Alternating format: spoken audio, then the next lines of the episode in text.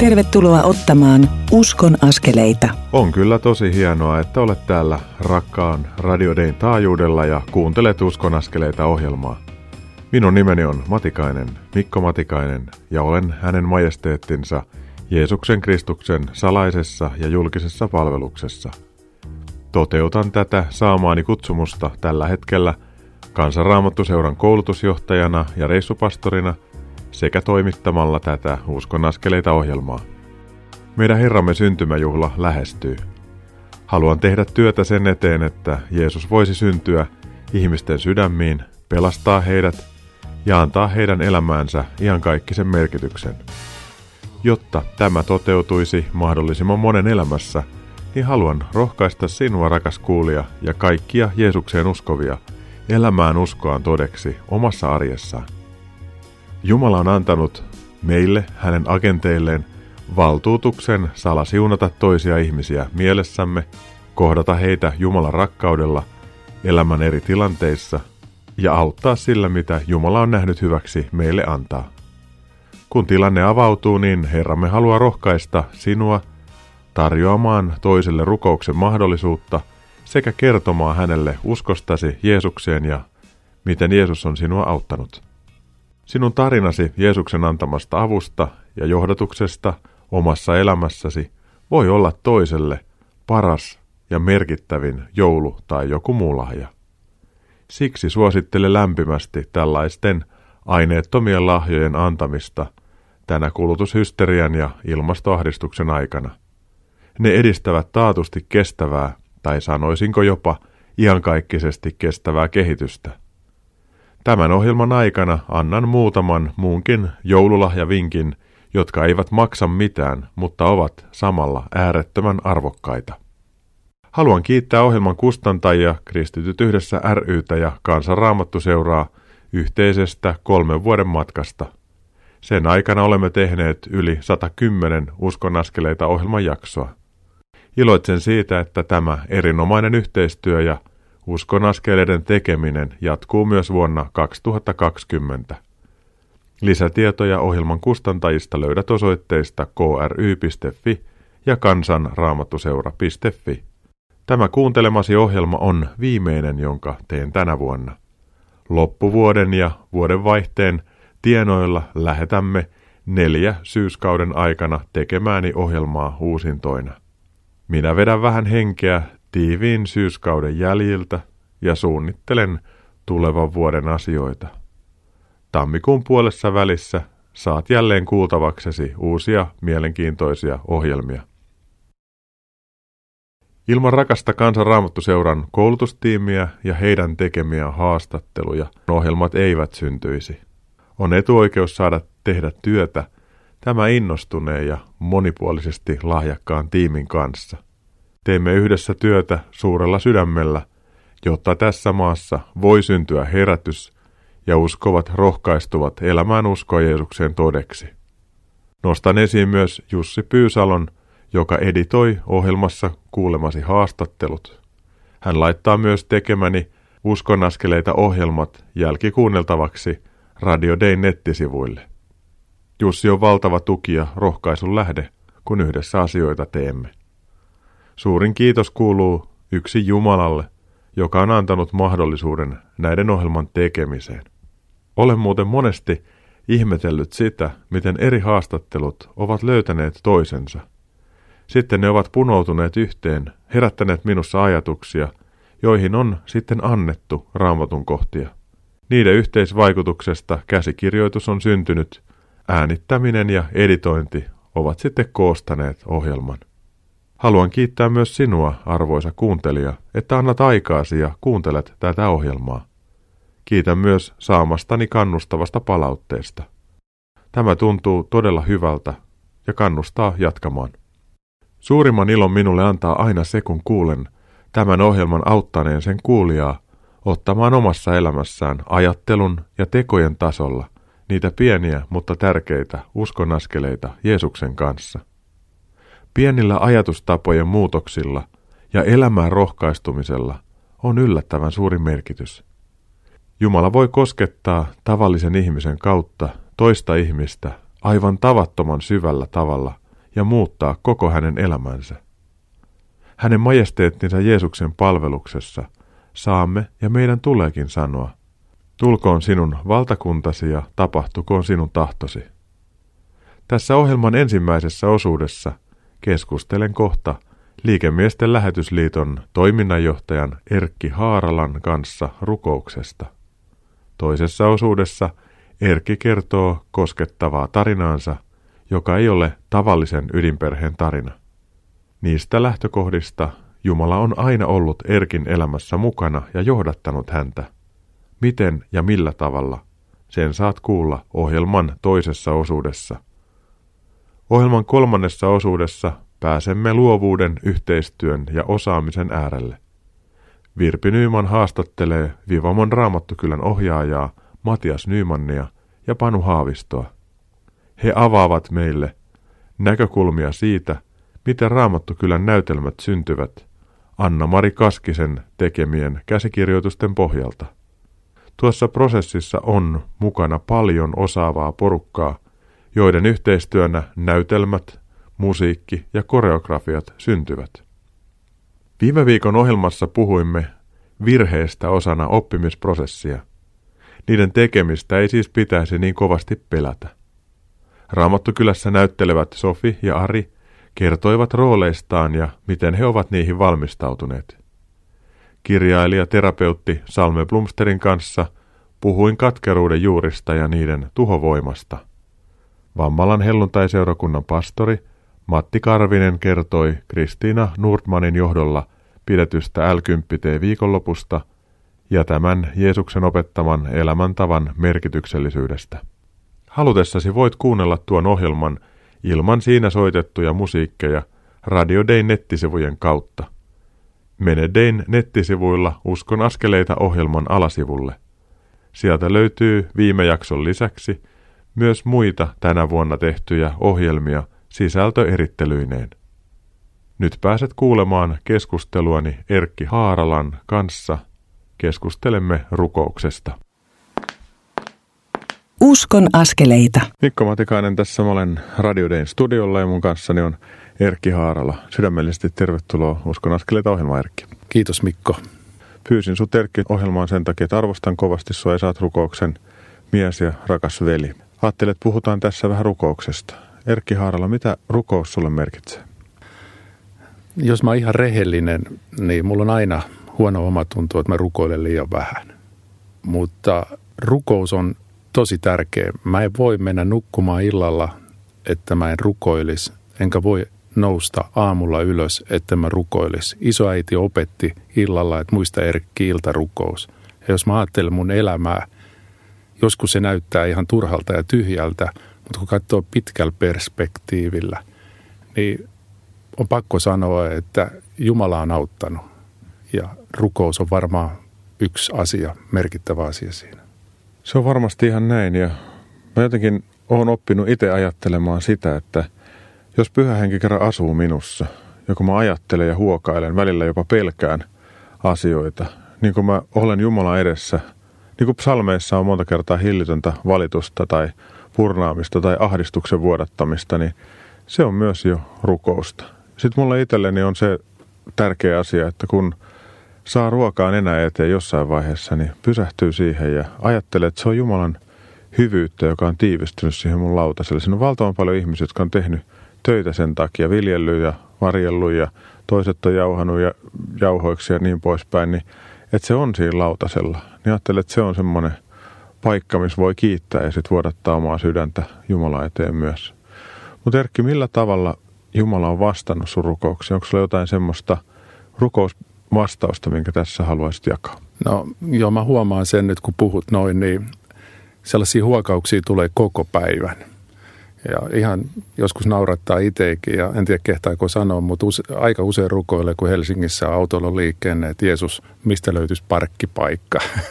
ja aina se on löytynyt, löytynyt joskus epäuskoa. Mutta kyllä isoja asioita, tietysti kun on ollut omassa elämässä jotain merkittävää ollut, niin on rukoillut ja katsoo taaksepäin, niin huomaa, että oikeasti on selvinnyt monenlaisista asioista. Sitten mä oon huomannut sen, että no kerran kävi sillä tavalla, että oli vanhassa kirkossa ja yksi vanhempi nainen tuli sitten sanomaan, että Erkki, hänellä on selkä tosi kipeänä ja hän käveli ihan kumarassa ja sanoi, että sä oot rukouksen ihminen, naurahdin niinpä niin, että voisitko rukoilla. Huusin Leina myös paikalle siinä ja rukoiltiin ja seuraavana sunnuntaina nainen tuli selkä aika hyvässä kunnossa ja kiitti. Kerran tuli mies, joka sanoi, että hän on menossa syöpäkokeisiin ja hänellä on todettu jotakin. Mä en muista enää mitään. Ja sanoi, että voitko rukoilla. Rukoiltiin ja hän tuli sitten jonkun päivän päästä, kun tavattiin, niin se kiitti kovasti, sanoi, että ei löytynyt mitään. No mä ajattelin, että no joo, eihän näissä nyt, tämä nyt oli vaan tätä näin. Mutta kyllä nyt Jumala vastasi siihen rukoukseen. Silloin kun mä olin nuori poika, 15-vuotias, oltiin Kontion Rekan kanssa Lahdessa, käveltiin kesäiltana, oli myöhäinen, mies makas nurmikos siellä ja vaahto tuli suusta ja Reka sanoi, että hän käy soittamassa puhelinkioskista ambulanssiin ja, ja no mä ajattelin, että mä rukoilen miehen puolesta siinä ja kun ambulanssikuskit tuli, ne oli tosi vihaisia, kun mies oli pystyssä. No ehkä hänellä oli epilepsia kohtaa, sen mä sitten ymmärtänyt, mutta jälkeenpäin on miettinyt, että oli niin tai näin, niin mä ainakin rukoilin ja nyt se mies on pystyssä. Hmm. Joo ja sitten te nuoret miehet siinä vaiheessa niin reagoitte toisen ihmisen hätään, te ette kulkenut ohi teette kaikkenne auttaaksenne häntä ja pyysitte apua paikalle. Että mun mielestä siinä olisi ambulanssikuskeen ollut hyvä paikka kiittää siitä, että te otitte huolen tästä ihmisestä. Ja välillä, just kun ihmiset kysyvät, että mistä sä tiedät, että rukous vaikuttaa ja niin poispäin, niin ei sitä voi ehkä tieteellisesti aina todistaa, mutta se rauha ja se lepo ja ne vastaukset, mitä tulee, niin ne on niin konkreettisia, että niitä on vaikea myöskään kiistää että jos ihmiset perehtyisivät vähän enemmän siihen, mitä tässä maailmassa tapahtuu rukouksen jälkeen ja rukouksen aikana, niin siellä on niin paljon lainausmerkeissä sattumia, että niitä on vaikea enää kieltää. Oletko se samaa mieltä, Erkki? Joo, todellakin. Ainahan voi selittää kaikki pois. Kaikki rukoukset, okei, ei sulla ollutkaan mitään, mutta mm, Jumala toimii niin salatusti. Monta kertaa toivoisin kyllä, että tulisi niin kuin joku räjähdys taivaalta tai joku tällainen näin – mutta Jumala nyt vaan ei mun elämässä ole toiminut aina silleen. Tai sitten mä en huomaa sitä. Mulla kerran kävi siltä tavalla, että mä olin yhdessä kirkossa ja sinne tuli mies, jolla oli selkä tosi kipeä. Ja mä olin itse vielä huonommassa kunnossa kuin nytte. Ja mä en oikein muista, minkä takia mä olin suostunut menemään sinne puhumaan, kun mä en ollut kunnossa. Ja sitten rukoilin tämän miehen puolesta ja se alkoi huojua. Ja mun ensimmäinen ja ainoa rukous oli sen jälkeen, että Herra, älä anna sen kaatua koska mä tosiaan niin pelästyin siitä, että jos hän kaatuu ja mä yritän niin tukea häntä, niin voi olla, että me ollaan päällekkäin lattialla ja tota, hän paranee ja mut viedään ambulanssilla. Ja se, mä en ole nähnyt sellaista koskaan aikaisemmin, että ihminen huojuu edestakaisin ja painuu niin polvilleen ja sitten se menee otsalattia ja sillä on pylly pystys, niin kuin pieni poika, kun se nukkuu.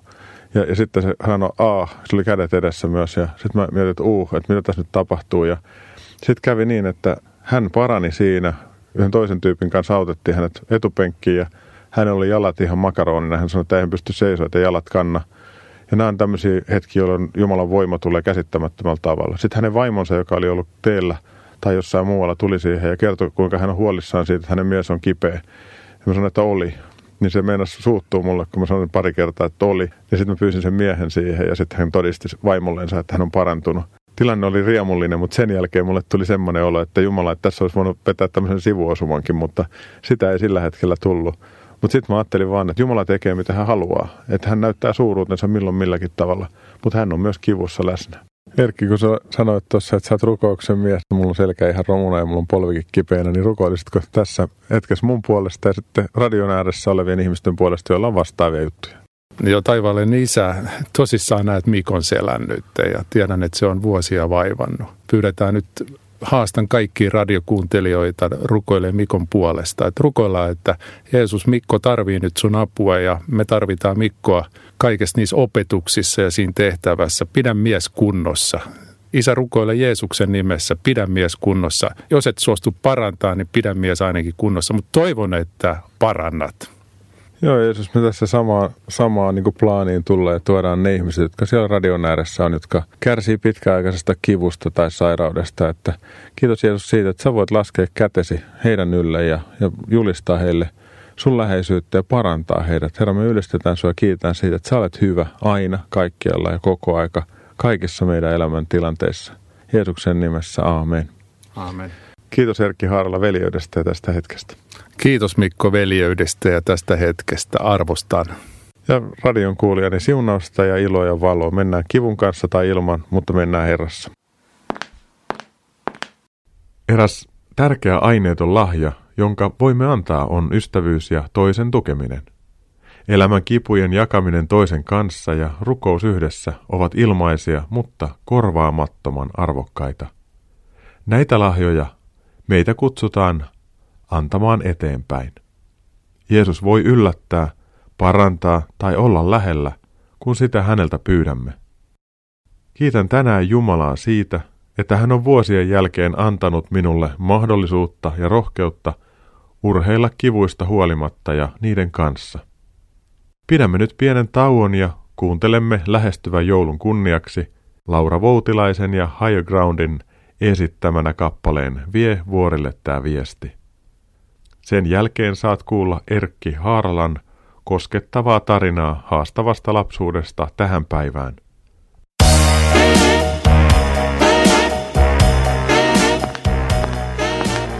Kuuntelet Uskon askeleita ohjelman tallennetta, joka ei tekijän oikeudellisista syistä sisällä ohjelmassa soitettua musiikkia. Nyt siirrymme ohjelman toisen osuuden pariin.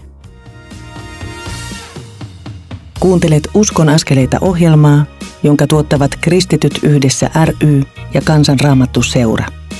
Lisätietoa löydät osoitteista kry.fi ja kansanraamattuseura.fi.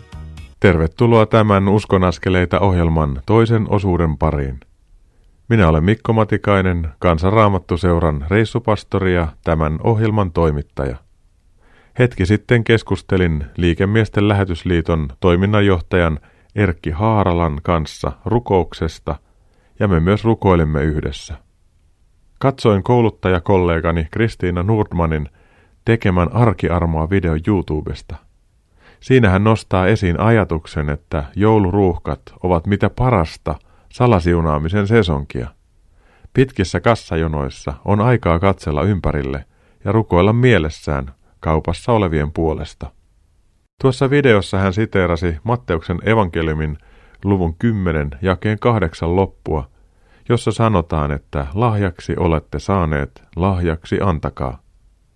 Tämä antaa pohjan salasiunaamiselle. Se, että me elämme, hengitämme, pystymme ajattelemaan ja voimme toimia ihmisten keskellä, on suurta lahjaa.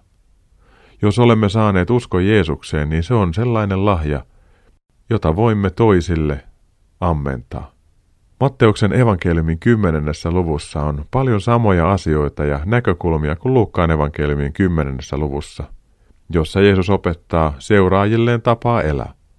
Tästä tulee tuo käyttämämme kirjain- ja numeroyhdistelmä L10T, eli L on Luukkaan evankeliumi 10 viittaa lukuun 10 ja T tapaan elää. Herramme kehottaa seuraajiaan siunaamaan, kohtaamaan ja auttamaan toisia ihmisiä arjessa ja samalla olemaan vuorovaikutuksessa pyhähengen kanssa. Pyhähenki haluaa avata meille mahdollisuuksia kertoa Jeesuksesta oman elämämme kautta hyvin luonnollisella tavalla. Meidän on siksi hyvä harjoitella kertomaan lyhyesti siitä, miten Jeesus on kohdannut meitä tai auttanut meitä elämämme vaikeuksissa eteenpäin. On myös hyvä opetella yksinkertaisesti kertomaan toisille siitä, miten voi oman luottamuksensa asettaa ainoaan kestävään, todelliseen Jumalaan, eli Jeesukseen Kristukseen, ja antaa elämänsä hänelle. Tähän liittyvät aineettomat lahjavinkit, kaksi nettisivustoa. Ensimmäinen niistä on maistoori.me, jossa löydät tavallisten ja Jumalan koskettamiksi tulleiden ihmisten tarinoita. Niistä voit löytää malleja tai virikkeitä siihen, miten voit kertoa oman tarinasi. Näitä maistory-tarinoita voit myös jakaa Facebookin tai Twitterin kautta ja antaa tällä tavalla aineettomia lahjoja ystävillesi. Toinen nettisivusto on thefor.com, josta löydät neljä symbolia, eli sydämen, jakomerkin, ristin ja kysymysmerkin. Rakas työtoverini Leevi Helo selittää noiden symboleiden avulla hyvin yksinkertaisesti, mistä evankeliumissa on kysymys. Jokaiseen symboliin liittyy noin minuutin mittainen videoklippi. ne katsomalla ja miettimällä noita kuvioita löydät oman tapasi sanoittaa sen, mistä evankeliumissa on kysymys. Nuo molemmat mainitut sivustot eli mystory.me ja thefor.com ovat yleiseurooppalaiset ja samalla myös maailmanlaajuiset. Niissä olevat tarinat ja The Four-symbolit ja niiden merkitykset on selitetty todella monilla eri kielillä. Suosittelen siksi lämpimästi, että tutustuisit noihin sivuihin. Laita mainitut lahjaideat näkyviin myös uskonaskeleita Facebook-seinälle. Nämä lahjavinkit olkoon johdantona keskusteluuni arvostamani ystävän Erkki Haaralan tarinaan. Uskon askeleita. Mikko Matikainen tässä, mä olen Radio Dayn studiolla ja mun kanssani on Erkki Haarala. Erkki, sydämellisesti tervetuloa Uskon askeleita ohjelmaan. Kiitos Mikko. Erkki, sulla on omanlaisesi elämäntarina niin kuin meillä kaikilla. Ja se on ollut jossain vaiheessa sanalehdessä myös luettavissa, mutta Erkki, miten elämä on sua kuljettanut ja miten Jumala on sua auttanut? No joo, tietysti mä vietin aika paljon lapsuudessani isoäidin luona Kirpeäisten kylässä Lahdessa ja isoäiti oli uskova mummo, opetti iltarukoukset ja huolehti minusta aika pitkälle ja kai mä oon ollut koko ikäni uskovainen – mutta rippikoulujassa tuli sitten seurakunnan toimintaa mukaan. Siis en ollut koskaan tullut uskoa. Olen aina ollut uskonut Jumalaa. Miten sä tulit menneeksi isoäidin luokse asumaan tai hänen huolettavaksi? No mun lapsuus oli hieman risanen. Ensimmäinen muistikuva lapsuudesta on se, että oltiin äidin kanssa orapihlaaja takana piilossa, kun isä tuli humalassa kotiin ja – varmaan äiti sen jälkeen vei mut isoäidin luokse ja siksi aika paljon vietin aikaa isoäidin luona. Ja sitten sun äidin ja sun välit kanssa etääntyi vähitellen. No joo, meille tapahtui mielenkiintoinen tapaus vajaa 60 vuotta sitten. Isä ja äiti oli ostanut osakehuoneiston Lahdessa Mustankallion mäeltä ja hetkeä aikaisemmin kun oltiin muuttamassa sinne, niin se sortus oli iso tapaus Lahdessa silloin, se koko kerrostalo sortu. No äiti sen jälkeen eros mun isästä, muutti Ruotsiin asumaan ja nyt hän kuoli heinäkuun ekan päivänä ja vajaa 60 vuotta asui siellä Ruotsissa. Mutta sä asuit Suomessa isoäidin kanssa? No joo, mä asuin isoäidin kanssa viikot. Kävin toki viikonloppuisin isän luona. Ne hetket oli tosi hienoja. Odotin, mä muistan sellaisen valtavan kaipauksen lapsuudessa. Mä istuin äh, tai olin polvillani – tuolin päällä ja kädet poskilla ja katsoin ulos ikkunasta ja odotin, että isä kurvaisi siihen isoäidin pihaan. Ne oli valtavia hetkiä. Sellainen kaipaus jäi. Ja oli valtava hienoja hetkiä sitten, kun sain viikonloppuna olla isän kanssa. Silloin käytiin lauantaina koulua vielä, eli mä olin sen yhden yön. Itse asiassa kaksi yötä. Isä maanantai-aamuna aikasi herätti mut ja vei isoäidin luoksi, josta mä menin sitten kouluun. Miten kouluvuosien jälkeen, mihin sä sitten menit. Siinä välissä oli rippikoulu ja sen jälkeen sä tulit seurakuntanuorten toimintaan mukaan. Joo, mä tulin seurakuntanuorten toimintaan mukaan mun kaverin kanssa. Lähettiin riparille ja se ripari oli aika käänteen tekevä sillä tavalla, että tuntui sellaiselta, että ne isoset ja, ja rippikouluopettaja papit siellä, Välimäen Jonssi oli mun rippikoulupappi, niin ne kolahti – ja olin tosi kiinnostunut siinä ja kyllä Jönssi sitten antoi mulle Uuden testamentin nykysuomeksi, niin kuin sain stipendin yhden toisen Leenan kanssa sitten saatiin, että mä olin varmaan niin kuin paras oppilas siellä Leenan kanssa. No tästä tähtioppilasta niin tuli sitten seurakuntanuoria ja siitä sua johdatettiin eteenpäin. Mihin päin sä lähdit siitä, kun tämä peruskoulu loppui? No tota, mä läksin isän toivomuksesta, pyrin äh, sähköpuolelle ammattikouluun. Mä olin varmaan kaksi kuukautta siellä ja sitten mä lähdin iltakouluun, opiskelin lisää ja sitten Koippa, yksi mun parasta kavereista, niin kertoi, että on lähdössä opiskelemaan nuorisotyötä raamattuopistolle kauniaisiin ja lähin mukaan, pyrin, pääsin ja musta tuli nuorisotyöntekijä. Missä sä aloit tehdä nuorisotyötä? Ensimmäinen työpaikka oli Tuiran seurakunnassa Oulussa se oli mielenkiintoinen kokemus. Siellä oli tehty valtava hyvää nuorisotyötä, tai varhaisnuorisotyötä itse asiassa. Siellä oli poikakerhoi, tyttökerhoi paljon, mutta siellä ei ollut juurikaan hengellistä, niin sanottu hengellistä nuorteiltaa. Ja mä sitten laitoin nuorten illan pystyyn muutaman kaverin kanssa Tuiran kirkossa.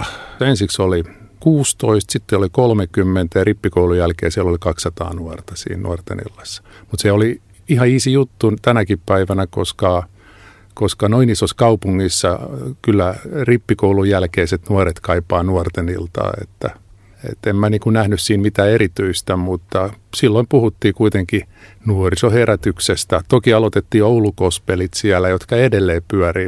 Olen ollut ilo saada olla mukana näissä jutuissa.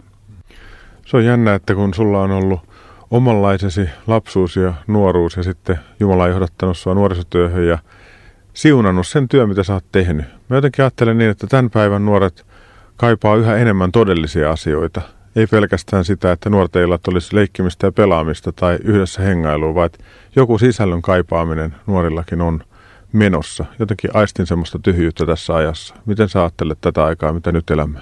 No kyllä, ehdottomasti. Että jos tarjotaan nuorille hengellistä nuorten iltaa, niin mä oon ihan sata varmaa, että olisi sitten Oulu tai Turku tai Helsinki, niin näin isoissa kaupungeissa niin löytyy – muutama sata nuorta, jotka on kiinnostuneet. Kyllä hengellistä etsintää nuorten parissa. On nähnyt ihan omien lastenlasten kautta myös sitä, että sellaista hengellistä etsintää kyllä on.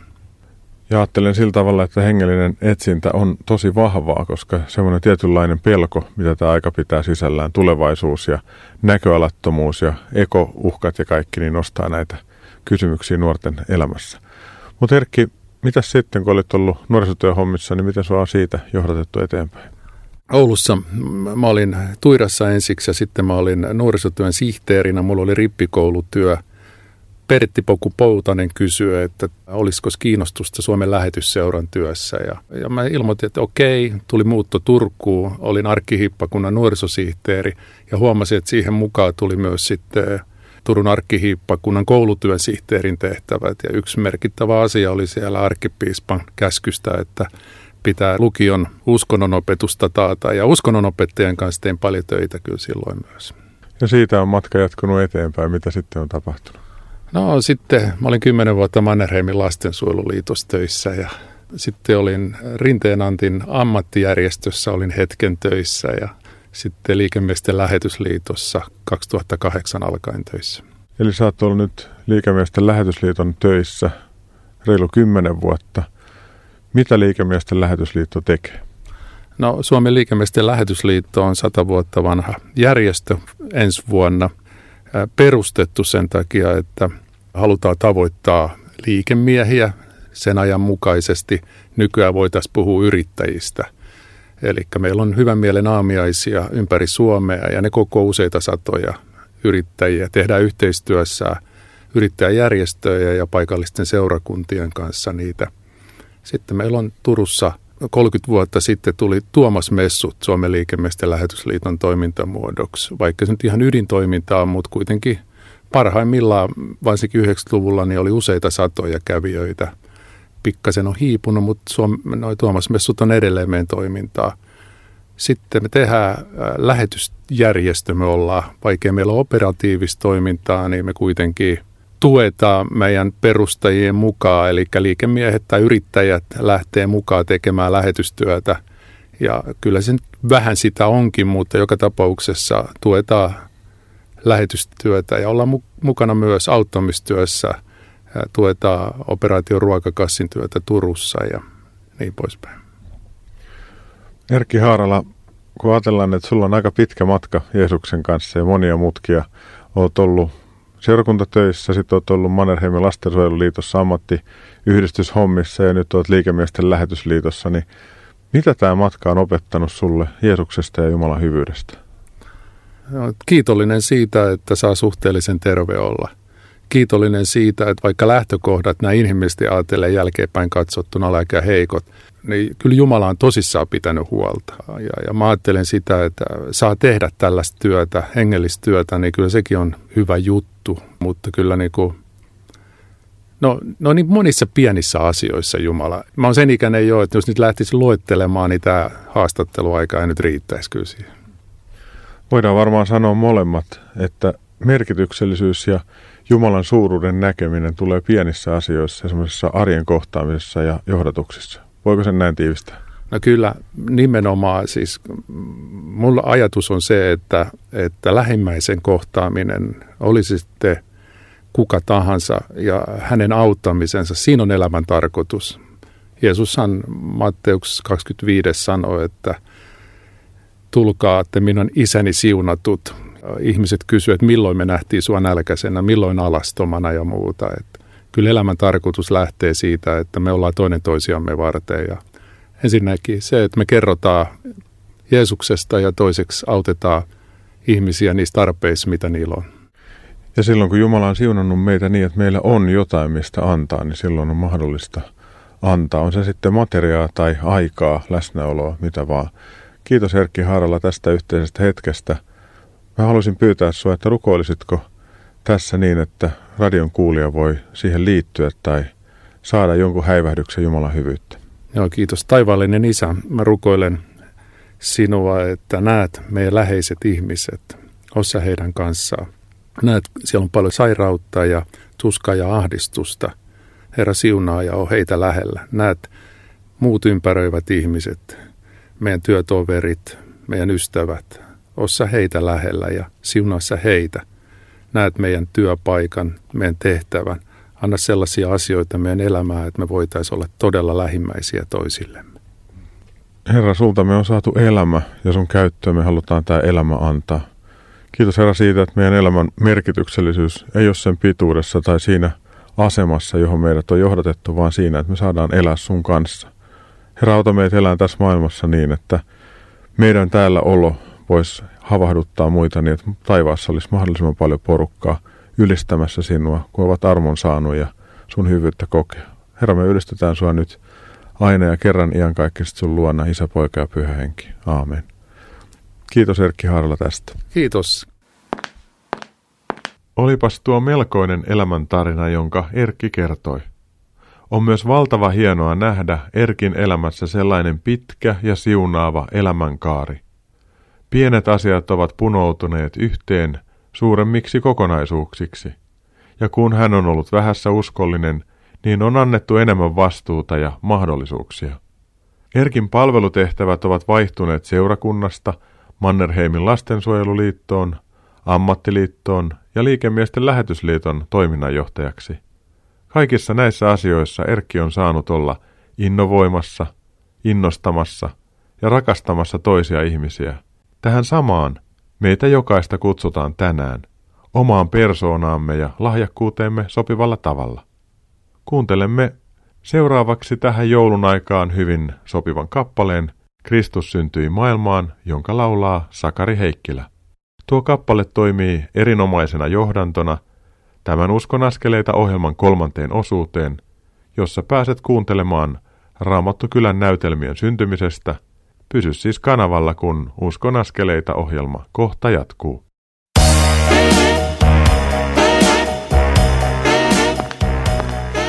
Kuuntelet Uskon askeleita ohjelman tallennetta, joka ei tekijän oikeudellisista syistä sisällä ohjelmassa soitettua musiikkia. Nyt siirrymme ohjelman kolmannen osuuden pariin.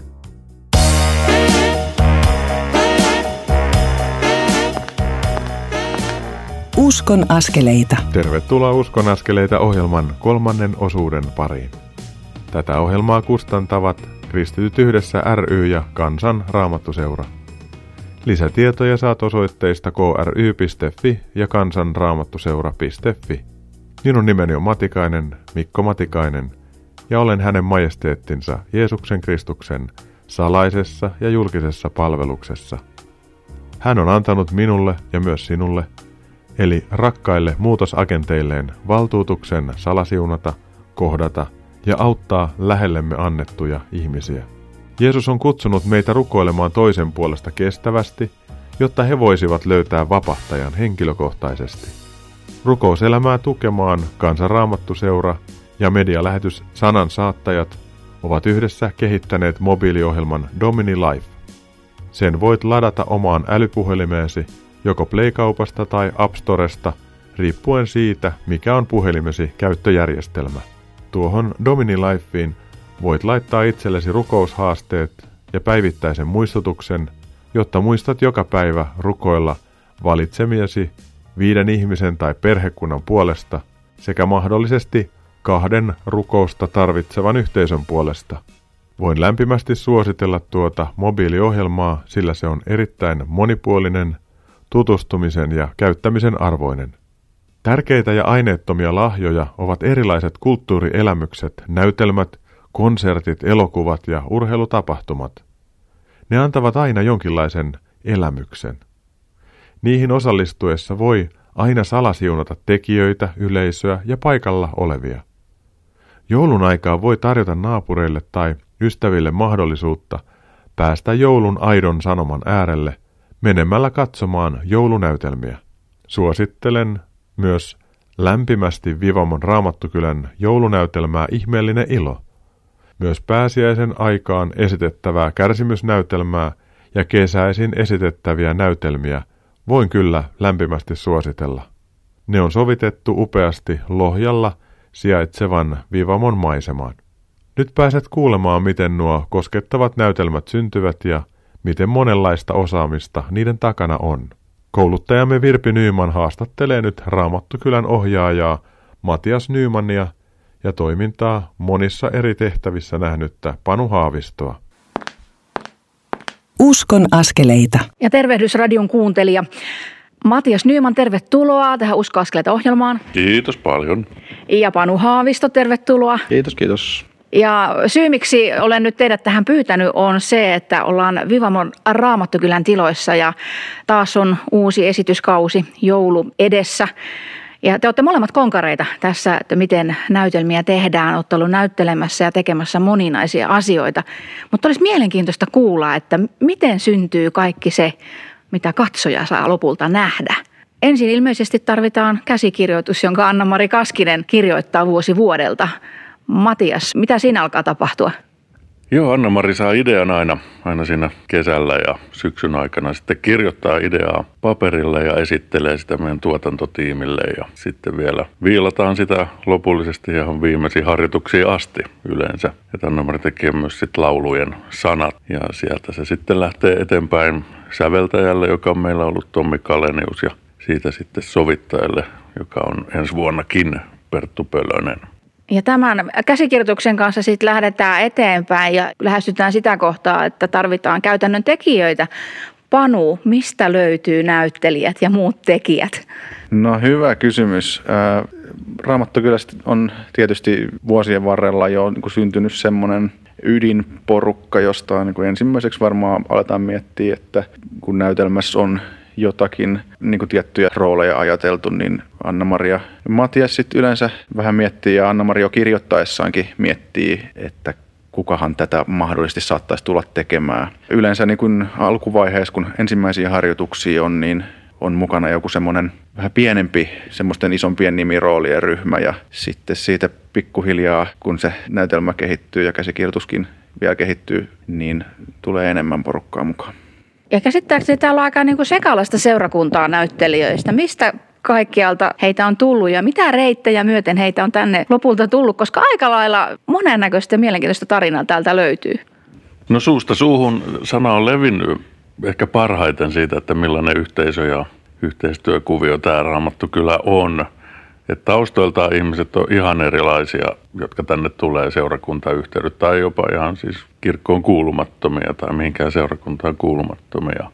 Sekä sitten hyvinkin semmoinen meitä virkistävä ja piristävä on se, että, että maahanmuuttajataustaiset ihmiset on löytänyt tiensä myös tähän perheyhteisöön, jossa he näkee suomalaista kulttuuria, osa tutustuu suomalaisiin, vähän siihen toimintamalliin, mikä on, ja saa olla tekemässä, auttamassa käsillään ja tuomassa niin kuin omaa taitoa myös mukaan. Sulla on pannut siinä koordinaattorin roolissa ollut nimenomaan tatsi niihin niin näyttelijöihin ja sopimisiin, niin tuleeko sulle niin kuin siinä tämmöisiä isoja haasteita, vaan sujuuko kaikki niin kuin tanssi? No joo, tietysti se on semmoinen niin kuin monimutkainen kokonaisuus, että jos ajattelee, että vaikka noin 30 näyttelijää tarvitaan per esitys yhteen esitykseen ja jokaisella vapaaehtoisella on tietysti ihan omat elämän kuviot, niin onhan se semmoista tarkkaa sopimista ja miettimistä jokaisen kanssa. Mutta tietysti Raamattu kylän niin kuin vapaaehtoisille tosi iso kiitos siitä, että on niin sitoutunutta porukkaa ollut ja voi luottaa, kun sovitaan. Ja se on siinä ihan oleellinen juttu, että tämä on mahdollista. Vuosien varrella on taitaa olla jo satoja ilmeisesti, ketkä on ollut mukana tekemässä tavalla tai toisella. Mutta tarvitaan muitakin kuin näyttelijöitä, jotta näytelmä syntyy, niin ketäs kaikkia oikein tarvitaan mukaan? No koko työn mahdollistaa Raamattukylän kummit ensinnäkin, eli se on semmoinen tukijajoukko meidän työn takana, joka omasta pienestä antaa meille, jotta tämä kuukausittainen työ ja päivittäinen työ voi, voi edetä. Näytelmään liittyy kaikki teatterin osa-alueet, joita tarvitaan. Mainitsin sävellykset ja sovitukset, sitten tulee käsikirjoitus, ohjaus, sitten tulee puvustus, sitten meillä on joka näytelmässä tanssia, eli meillä on oma koreografi Sari Perttu siinä, aivan alansa huippu siinä ja luova ihminen. Sitten tulee tietenkin tekniikka. Raamattokylässä meillä on paljon eläimiä myös täällä Vivamossa ja myös jouluna nyt, niin Aasia lampaat on tärkeässä osassa näytelmässä.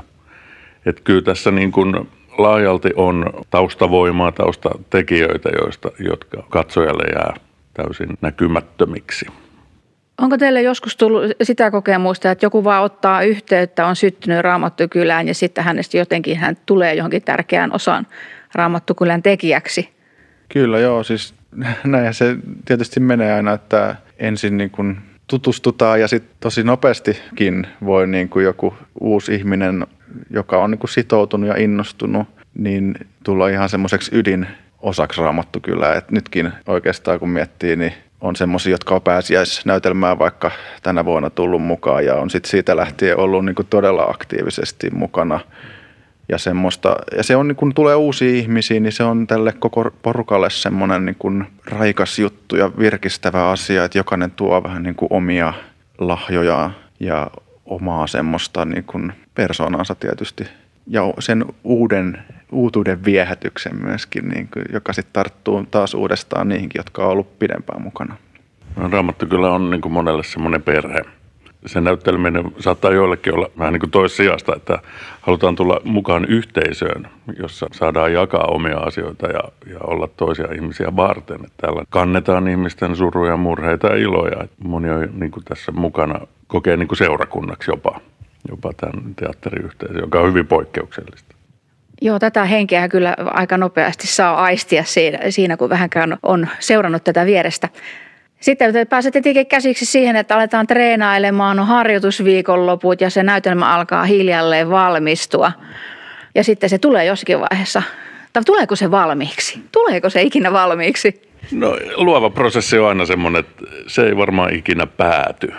Tämä on niinku siitä mielenkiintoista, että kaikki osa-alueiden tämmöinen tämän niinku dramaturgia on niinku mun työssä se kaikkein ydinjuttu, että kun jokainen palanen pikkuhiljaa kehittyy, niin kuin puvut ja, ja tanssit, musiikit, ja sitten kun niitä aletaan niin kuin asettelemaan yhteen, niin siinä on semmoinen niin prosessi, jossa jopa niin kuin musiikissa lasketaan ihan sekunnilleen, että miten paljon tarvitaan tahteja lisää tai vähennetään tai millaisia tunnelmia. Että se on semmoinen niin kuin hyvin monikerroksinen prosessi tehdä yksi näytelmä. Se ei ole koskaan mun mielestä valmis. Ihan senkin takia, koska tekijät vaihtuu, niin silloin sen tekijän oma persoona saattaa muuttaa siinä kohtauksessa jotain niin kuin oleellistakin. Että siinä joutuu kaikki lavalla olijat olemaan niin kuin hereillä siinä, että mitä se toinen tekee. Mutta harjoitellaan totta kai sille, että se runko on kasassa ja ja se toiminta olisi niin kuin mielenkiintoista katsojen silmissä. Mutta valmista tästä ei varmaan koskaan tule. Ja se ei kai mikään ole koskaan ihan valmista. Että keskeneräisyydessä on niin kuin semmoista rikkautta. Ja, ja meillä tämä hengellisyys on, niin kuin, annetaan siinä myös semmoista tilaa, sijaa niin kuin hengelle tulla tähän mukaan. Että Jumala olisi niin kuin se, joka rakentaa tämän sit lopulliseksi semmoiseksi, kun hän haluaa. Että me ollaan niin kuin käytössä häntä varten ja katsojia varten – että hänen sanansa, se näytelmä niin kuin viesti, mikä on, että se niin kuin saavuttaa sitten sen katsojan ja tekijän myös. Nyt mä Panu vielä kysyn kun sulta, kun sä oot tehnyt useita rooleja ja myöskin päärooleja näissä näytelmissä, niin kun Matias mainitsi tästä, että jää tilaa sille, että siinä onkin sitten jotain jotain, mistä pyhä henki ottaa kiinni, niin on, onko sulla, kun sä oot tehnyt rooleja, niin tullut semmoisia jossakin roolissa tai jossakin kohdin näytelmässä esityksessä semmoinen olo, että Herra on tässä mukana, tässä on nyt jotain, mikä ei ole ihan minusta? No yksi semmoinen jännä kokemus liittyen tavallaan semmoiseen ehkä, ei niinkään niin kuin näytelmän tekemiseen, vaan siihen semmoiseen omaan, omaan tavallaan niin kuin kokemukseen siitä, että joskus kun tuntuu, että nyt tämä ei mennyt laisinkaan hyvin, niin hirveän usein just niiden esitysten jälkeen on tullut joku ihminen sanomaan, että tämä oli jotenkin todella koskettavaa tai jotain. Se on semmoinen jännä, jännä juttu. Mutta sitten niin kun näytelmässä olemisen kannalta, niin mä oon ajatellut sen, että yrittää aina olla just läsnä siinä tilanteessa ja siinä hetkessä. Mä en tiedä, miten ohjaajat tästä ajattelee, mutta joskus jo, jossain tilanteessa toisella kertaa joku vuorosana on vaikka tullut jollain äänensävyllä, mutta sitten se ei sovikaan, niin jos se on niin kuin tavallaan se tunnetila niin kuin vaikka vastanäyttelijän kanssa mennyt vähän eri suuntaan, niin sitten täytyy olla niin kuin valmis tavallaan jotenkin niin kuin ole, olemaan siinä läsnä siinä hetkessä, että sitten tavallaan se tunnetila niin kuin on jotenkin sen hetken tunnetila kuitenkin. Totta kai ne, just ne semmoiset vuorosanat on niin kuin semmoinen ankkuri, missä ehdottomasti ollaan kiinni ja kaikki liik- liikkumiset ja semmoiset, mutta sitten tavallaan se semmoinen niin kuin sävyt ja pienet tunnetilaan liittyvät asiat ja semmoiset on niin kuin missä on niin kuin sit kuitenkin joka esityksessä vähän erilaista. Tarvitsee olla läsnä siinä hetkessä, jotta pystyy reagoimaan. Lämmin kiitos Matias Nyyman, Panu Haavisto tästä keskustelusta. Nyt luulen, että sinä radion kuuntelija hieman enemmän ymmärrät, että mitä kaikkea on käyty läpi, kun katsot esitettävää näytelmää. Ja tervetuloa Raamattukylään. Joulukausi, pääsiäiskausi, kesäkausi. Tervetuloa mukaan ja toki myös Raamattukylän kummiksi saa liittyä. Minäkin olen yksi heistä. Kiitoksia. Kiitos tästä haastattelusta ystävät. Rukoillaan yhdessä. Kiitos Jeesus monenlaisista lahjakkuuksista, joiden kautta voit ihmisiä koskettaa ja auttaa kohtaamaan sinua. Siunaa meidän jouluaikamme ja pian alkava uusi armon vuosi. Anna meille salasiunaavaa mieltä. Ole mukana kaikissa kohtaamisissamme. Valmista meissä jouluiloa ja iankaikkisesti kestävää rauhaa. Anna meille halua ja rohkeutta välittää antamiasi hyviä lahjoja eteenpäin. Tätä me rukoilemme tänään Jeesuksen nimessä. Aamen. On tullut aika antaa muutama aineeton, mutta äärimmäisen arvokas lahjavinkki tähän jouluaikaan. 1. Osoita ystävällisyyttä, käytä ystävällisiä sanoja ja anna aikaasi toisille ihmisille. 2. Salasiunaa jouluruuhkassa ja torju ruuhkan sinussa herättämää ärtymystä tällä tavalla. 3. Tutustu mystory.me ja thefor.com nettisivuihin ja jaa niistä tietoa toisille käyttämiesi sosiaalisen median kanavien kautta. 4. Lataa kännykkääsi Domini Life mobiiliohjelma, opettele käyttämään sitä ja auta myös muita lataamaan se kännykkäänsä. Suosittele sitä myös englanninkielisille ystävillesi, sillä tuo mobiiliohjelma toimii myös englannin kielellä. Tässä mainitsemani virikkeet ja ajatukset löydät myös Uskon askeleita Facebook-seinältä. Nyt päättyvän ohjelman voit kuunnella uusintana ensi lauantaina kello 18 tai sunnuntaina aamuyöllä kello 02. Uskon askeleita ohjelmia voit jälkikuunnella ilman musiikkia Radio Dayn nettisivujen kautta. Etsiydy Dayn nettisivulla Uskon askeleita ohjelman alasivulle Sieltä löytyy mahdollisuus kuunnella tänä vuonna lähetettyjä ohjelmia. Seuraavan neljän viikon aikana saat kuultavaksesi toiveuusintoja kuluneen syyskauden ajalta, eli ohjelmat jatkuvat, kun pidän hieman taukoa ohjelmien tekemisestä. Tämän ohjelman lopuksi kuuntelemme Juha Tapion laulamana kappaleen Maa on niin kaunis. Mikko Matikainen kiittää ja kuittaa sekä toivottaa sinulle oikein siunattua vapahtajan syntymäjuhlaa, hyvää uutta alkavaa armovuotta 2020 sekä hyviä uskonaskeleita. Ensi viikosta alkaen siis uusintoja ja tammikuun puolesta välistä jälleen uusia ohjelmia. Kuulemme jälleen, jos Jumala suo. Moi moi.